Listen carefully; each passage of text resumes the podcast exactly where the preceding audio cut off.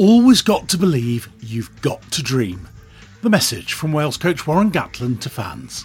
Welcome to the Welsh Rugby Union podcast.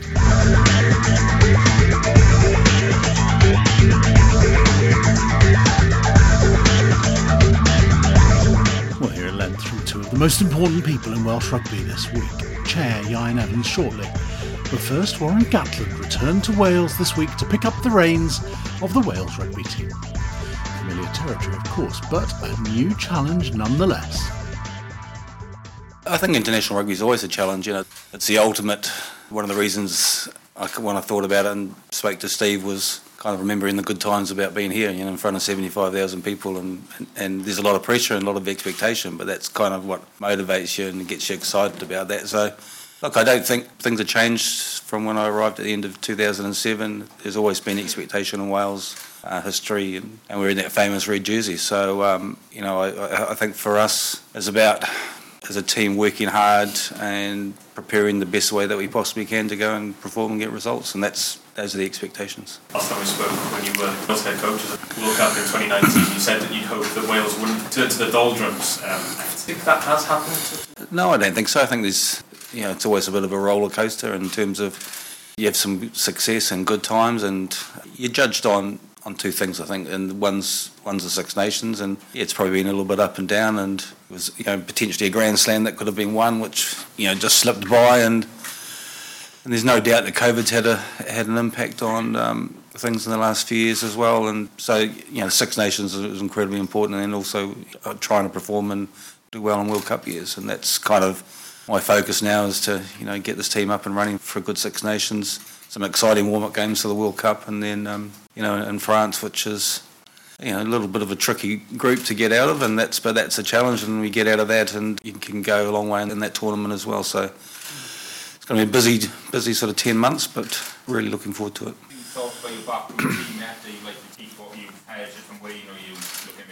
I haven't spoken to any of the coaches. You know, there was a review process conducted by the union, and I'm kind of going through that process at the moment. I've spoken to a number of people, you know, as I said, not, not any of the coaches, and trying to draw some conclusions from those discussions that I've had with people about, you know, do we stick with, with everyone or do we make some changes? So it's just ongoing at the moment, and it's pretty challenging for people at the moment with, with the positions and the roles that they're in, but you know, I've got to make sure that I do the right thing and make the best decision for Welsh rugby and for the team going forward. So that's that's just ongoing at the moment. Expect the likes of Will Rowlands to be available at the World Cup. I, I, think those those things are all ongoing at the moment. The discussions and, and I know the union are going through doing a deal with with the regions, and hopefully that you know gets sorted out in, in the meantime, and hopefully we can get some final you know, decisions on that. I think the challenge for the players is not is not England, is, is obviously France and Japan. That, that's where the big money is at the moment. Um, that's where players have been targeted, not back across the bridge. I mean, the ideal situation is, and I've always said, is we want players based in Wales being selected from the regions in Wales. That is always an advantage to the players who are here in terms of their preparation time with Six Nations and Autumn Series and, and World Cups as well from the release and that gives them a huge advantage by being based in Wales. And you know that's the ideal situation that we want, and hopefully we can keep as many players as possible. But I'm also aware that players, as they do get older and come towards the end of their career, do look for other opportunities, and always been comfortable with players being able to make the decisions that are appropriate for themselves and the best decisions for them and their families going forward. So you know, there's a lot of things at stake in that, but I said that the number one thing is to hopefully get as many players playing their, their rugby in Wales to help us have the best possible chance of preparing and performing. Tricky group in the World Cup, it's Australia again. We've had them before in our groups and always been some pretty pretty close contests. Um, you know, we've got Georgia as well, and you can't under, underestimate them. And, and Fiji are going to be a, a, a tricky enough challenge. So, but the thing that I am excited about is that the hardest thing about international rugby is there's a limited preparation time you, you have going into campaigns. But the beauty about the World Cup is that you do get that extended time together. So it's it's kind of like being with, with a club side or a regional team where you, your preparation is so much better in terms of the depth that you can go into and, and fine tuning of a team and time together. So that's what's exciting about World Cup stuff. And you know we've had some some pretty good success in the past, and you know been unlucky you know with semi-finals not to have made finals. But you know so hopefully we can continue in, in that vein. And I know from a past experience just how hard the players do work and do prepare in terms of first of all for the Six Nations, but then ultimately for World Cup. That win over Australia in, in Japan, where would that rate amongst your uh, well successes? Oh, it was, it was a tough game, you know, and again that went down to the wire and yeah, I think for us, you know, we had that hurdle that we'd lost a number of games in the, in the last few minutes against Australia and, and Southern Hemisphere teams. Once we got that monkey off our back, it, it, sort of gave us a huge amount of confidence in terms of going forward. So yeah, it was an important result for us to win that and then to win the group. And if you look at the World Cup pools, is obviously looks like one side of the draw is a little bit easier than the other side, and so if you can get through in terms of winning your pool, it potentially does give you a little, bit, maybe a little bit of an easier run in. Your last Six Nations game was a Grand Slam win over Ireland. First game up, number one ranked team in, in the world. Here, I mean, how much are you looking forward to that? Yeah, it's you know they are the best team in the world at the moment, and and rightly so as well. So um, probably getting them first up is not the worst thing, and, and, at home. We've always spoken about the Six Nations being a tournament of momentum, and you win your first game, and you've got a chance of doing really well in that tournament. So to get them first up, probably it's a it's the one game that you want to be at home playing against the best team where probably a little bit more pressure on them. I think we'll be pretty excited about you know, getting ready for that game and looking forward to it. You took Wales to semi-finals and quarter-finals of World Cups. Um, you did that in the past when the state of the game underneath the national team was often pretty low. How do you go about performing that trick again?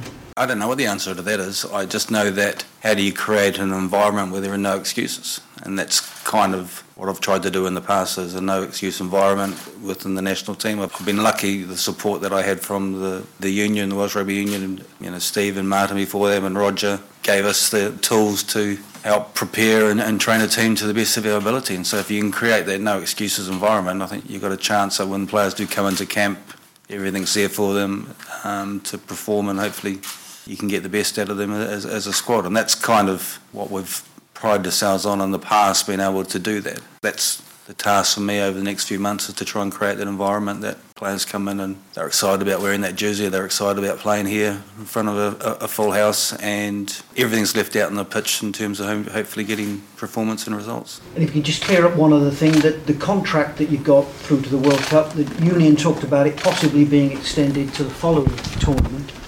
There's a Lions tour in two and a half years. Are you available for that?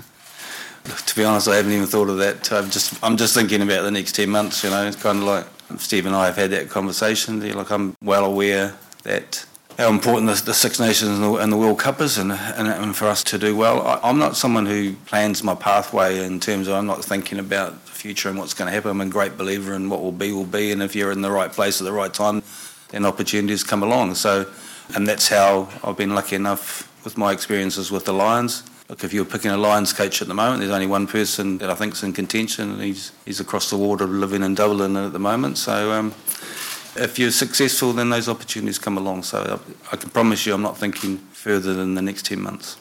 When you were here last time, the Wales fans knew the team would be competing for Six Nations titles and latter stages of World Cups. Can they dream of that again, or do the targets need to be sort of muddied somewhat, given that you've got sort of a short period of time to work with?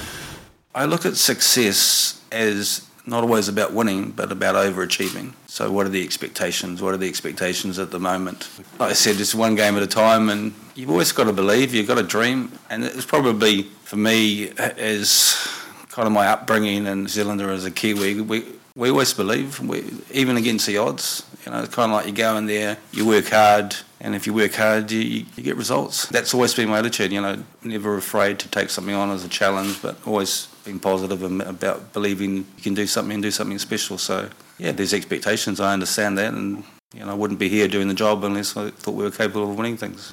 And when you look at the squad you're going to work with, a lot of the key guys are the key guys that were in your previous reign, com- combined with a lot of inexperienced players. Do you think guys like Alun Wyn can can go through to the next year, or are you going to have to try and rapidly bring through some other guys?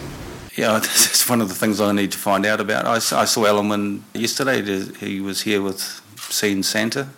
Yeah, there's a few players that I've got to have a chat with over the next. I mean, I think the thing is, I don't think age is the issue. It's just you know, can they get through in the next 12 months, and you know, how do you manage those people? But performance is obviously some pretty exciting young talent coming through, and and if I look back to 2011, you know, we bought some some youngsters through in 2011 that with that World Cup in New Zealand that you know went on to be some. So it's just making sure that I find the balance. You know, there might be a couple of older players that are going to be important, but you, know, you also got to make sure that you get that right and um, and players are able to perform, you know, for you. So yeah, that's going to be part of the process.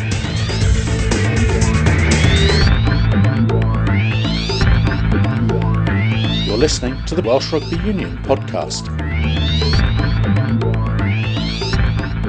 And we know Warren Gatland can get the players to perform for him, but we'll watch with interest how he sets about doing it again. So, although we spoke to new WRU chair Ieuan Evans a couple of weeks ago, just after he was elected to the role, a lot has changed since then. So, there was a chance to catch up with him again after all those changes. We'll have a watersheds in Wales we have them every fortnight, but you do sense some significant challenges ahead of us, and we're very mindful of that. You know, we've got to be clear that decisions we make are based on the best available evidence at the time, and making sure that the right people, having the right people in the room, whether that's at PRB level, whether it's head coach, that people are capable of understanding the concerns, but also as regards our direction of travel moving forward, as regards the strategy we have for our league game. The league game landscape is changing continuously. Any elite sport will find that. Only got to look across the bridge. You know, there are challenges. Everyone's finding that at the moment. Whether that's a reflection of modern life on a macro sense, what's going on elsewhere in the world, probably. But we also being sure there's something, there are various things that are pretty bespoke to us as well in our sport and particularly our nation. Uh, and one of the benefits of bringing Warren is the fact he has an intimate knowledge of that landscape and the challenges there. No one says it's going to be easy. That's why we got the best person for the job. The interesting thing is how resilient Welsh rugby has been over the last few years. Yeah. Uh, results-wise, it might be not what we want at certain levels, but you're still here, you're still standing, you've got into the equation with a big fish here with Warren. But what are your expectations as a board now for Six Nations and World Cup? Necessity is the mother of invention, isn't it? Is the fact that you know the challenge and having someone who has an ability to talk about managing and getting the environment right. He's a phenomenal cultural architect. He'll get the culture right and bring the best out of the available talent he has, and that's what you want from any elite coach. Can I bring the best out of the talent I have at my disposal? We, as a game, need to be far more optimal in what we do, and that's using the resource. You know, we, have a finite resource in Wales. We always have done. We've always overachieved in terms of success is measured by overachieving. We continue to push ourselves to overachieve. That's the, one of the greatest attributes of Welsh rugby, being able to do so, considering the numbers we have and the population base we have. We've constantly strived to do that and generally delivered. Welsh rugby has an ability to inspire and bring sheer joy and elation to people's lives like nothing else. Yeah. It's so deeply wired into our psyche as a people, and uh, we need to ensure that's the case. Did you set Warren any targets? No, those, those, those conversations will be ongoing. Warren will set his own targets. He's driven and he's wired to bring success. That's what he does. But we haven't really sat down with that. We had a window. We went through a review process. We came to a conclusion. We acted quickly to ensure we got the best person for the job to take us forward. So there are things we still need to discuss. Warren's only just come back into the country, and so those discussions, I'm sure, with Steve and Nigel Walker, will be uppermost in people's mind. Was Warren your first choice? Uh, we went through the process and we looked at talking about being optimal, having someone with an ideal fit for our needs and requirements, with an astonishing track record of delivering here, with our intimate knowledge of the specific elements. Sometimes we claim to be different to anywhere else, but sometimes we're not. But he has a, a deep and intimate knowledge of the landscape here and the requirements and challenges that any head coach would have. So it would it made sense that he was the best person for the job, and that's what drove the decision. You Just talked about inspiring people, the joy the game brings to people. Yeah, is that a challenge for the game now? Because it Yeah, feels we- it we gotta feels like there's need, there needs to be a reason. I hate the word reset, but Yeah. the identity issue Yeah. is kind of in the mix now. We've got to be careful in, in terms of it becomes a self-fulfilling prophecy. Yeah. If you keep undermining, it has that effect. There's a responsibility on us also to be positive, to be look forward, to be progressive, to challenge. To challenge is one thing, but also we need to be positive, and ultimately, it's in all our interest that this is successful, that our games are successful in its entirety. And we look at this holistically. Uh, nothing is mutually exclusive, whether it's ensuring that junior clubs have hundreds of boys and girls out on a Sunday morning, club sides are able to put out and ensure that young adults are playing the game, or whether it's about getting our regions in a competitive, on a competitive stage, or ultimately our international teams out there, making sure the 73,500 people turn up and watch them in the Principality Stadium, because ultimately that's the tap that drives everything else. Always has done, always will do. But also, not only in terms of financially, it's hard to quantify the emotional, psychological effect a buoyant and successful game has on the Welsh psyche, and particularly when it's wearing red on the big pitch. We have, by necessity, had three, four, five years of difficulty on the financial front because of Yeah. the pandemic. Yeah. But when we look at the rugby and we talk about the rugby, and now we've got a real rugby man in here, Yeah. is this maybe a watershed moment? Yeah, I, it, I, I think it's a significant moment for all sorts of aspects of the duality of what we are uh, as, a, as WRU, for example, is the fact that we're a governing body of our national game of Wales, but we're also a 100 million turnover business. There is a duality, but our business is rugby. Our business is rugby and insurance. that reaches every part of Welsh life, percolates down. We're incredibly fortunate within the game of rugby union, and a lot of that is due to the hard work of generations of people. Volunteers have done length and breadth of this country, that we have bricks and mortar in nearly every community in Wales. Never under- underestimate the value that that brings, the benefit that brings the communities, the length and breadth of our country. And a lot of that energy, and a lot of that passion is a trickle down effect from the success out there. Hence our decision to go with, with Warren to, to help generate. But it's not it's not one person. It's not about me as a chair. It's not about Warren as a head coach. You know, we're all elements here that all can have a, an effect on the on so the you know you know the the pathway system intimately, Mhm. obviously because of Yeah. Kai. It has worked. It is obviously still working because to get people through, and he's going to have 17 new caps that Yeah. Wayne brought through, or whatever. Yeah. But how much improvement does there need to the rugby structure to make sure that we've got to get mine those nuggets? Yeah, uh, you're right to point out the 17 new caps, and that, that's one of the major positive aspects from Wayne's tenure. He has blooded a number of youngsters out there, and Warren will benefit from that. That's the baton you pass on. There's a transactional part of this. Yes, you move, you move forward, and so on. But as regards getting the uh, the pathway and the pipeline, and it's critical. We're 3.2 million people. We need that pathway uh, and our pipeline to be strong, to be healthy, to be vibrant, to deliver what it needs to deliver. Because it's hard for us to go out into a national marketplace and try and compete on a global stage. So we need to ensure that we keep bringing that talent through. Rugby will always need critical mass because you have technical positions. You need that ability to bring that talent through and make the most of it in developing that. Yes, the clubs generally produce the talent. It's up to the regions and the pathway and the academies to develop that talent to ensure that head coaches, whether it's a regional basis or an international basis, have not only the raw material pretty much the finished product in which they can deliver success on. A lot of the work that Nigel Walker and John Alder are doing in, in consultation with the regions via the PRB and the Rugby Management Board and also the Premiership in terms of ensuring that that talent flow is not only continued but improved upon because that's the nature of elite sport. You can't stand still. You stand still, you get overtaken. We keep going. We keep marching forward, we keep evolving, and if it's something that needs addressing, we'll address it. Nothing is ever finished. It's never finished in line an elite- sport. we want success at international level. We've got to get back there. We've spoken about the pathways, but when you look at the regional game, obviously it's not it's not been great for a long time. It's all well and good saying that we have got the talent. That's that's obvious, but they, they need to be playing at a high level at regional level. You mm-hmm. know, you, you look at a young Irish player. I mean, if he's playing in a successful Leinster team, a Munster team, Heineken Cup, Champions Cup quarter-finals. That's missing in Wales at the moment. Is that the name of the, I know it's down to the regions as well, but is that an aim of the Welsh Rugby Union to get the Scarlets or the Ospreys competing in semis? I don't think anybody can finals and so? abdicate responsibility. We all have a responsibility to contribute towards this subject matter. Yes, within the PRB, the regional chairs and so are all in the room along with independent elements. Uh, an independent chair who also sits on the main board, plus senior execs from the union. But beyond that, there's also the Rugby Management Board that also helps shape our game moving forward. our skills curriculum, our uh, S&C. All those things are major critical elements in building a successful elite game.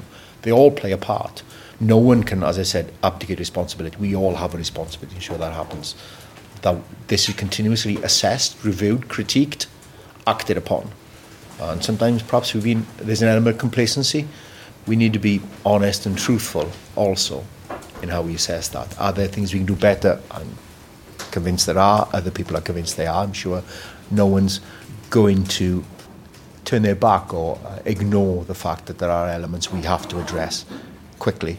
Some of those will probably have a long lead in time. They're not quick fix. It's not instantaneous. You can't flick a switch. Everything's magic. But we have to do this collectively. And it's not been kumbaya, we all hold hands and sort of, there is a collective aspect to this. No one can do this in isolation. We have to do this together. And it's critical for our long-term sustainability and success. And we need success. But you'd want the regions to be successful in their own right, I- I think- I think- silverware and stuff. Of course we do. We all we want we want a successful elite game within Wales, um, because success breeds success, and, and Warren can can we, we know he uh, his you know how we've overachieved on a con- considering our player base at an international level. We want that to continue, but it's probably naive to think that can continue indefinitely, being in total isolation from everything else. We need everything to work alongside each other. I'm hopeful and convinced that that is the case. The conversations are ongoing, and there are a lot of people involved in discussions are very knowledgeable, very passionate about the game. We need to channel that and ensure that we bring a successful conclusion of this, because it's it makes an already challenging landscape even more so.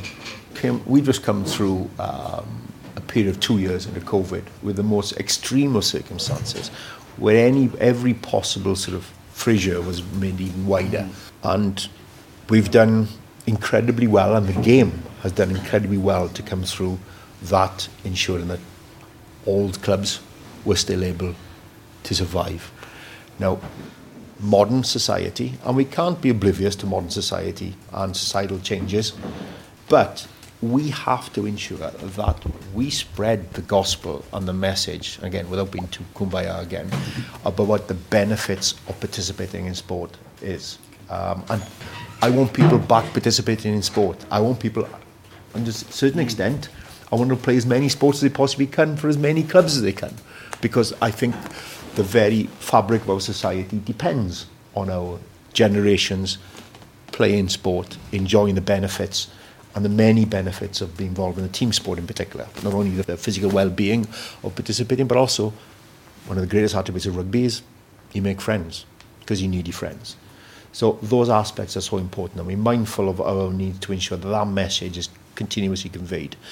And yes, we need more numbers out playing. How do we do that? We keep spreading the message that actually these are the benefits. And yes, we have to be mindful of, you know, not everyone wants to play 30 games a year. Some only want to play eight games a year. Let's be flexible in our approach.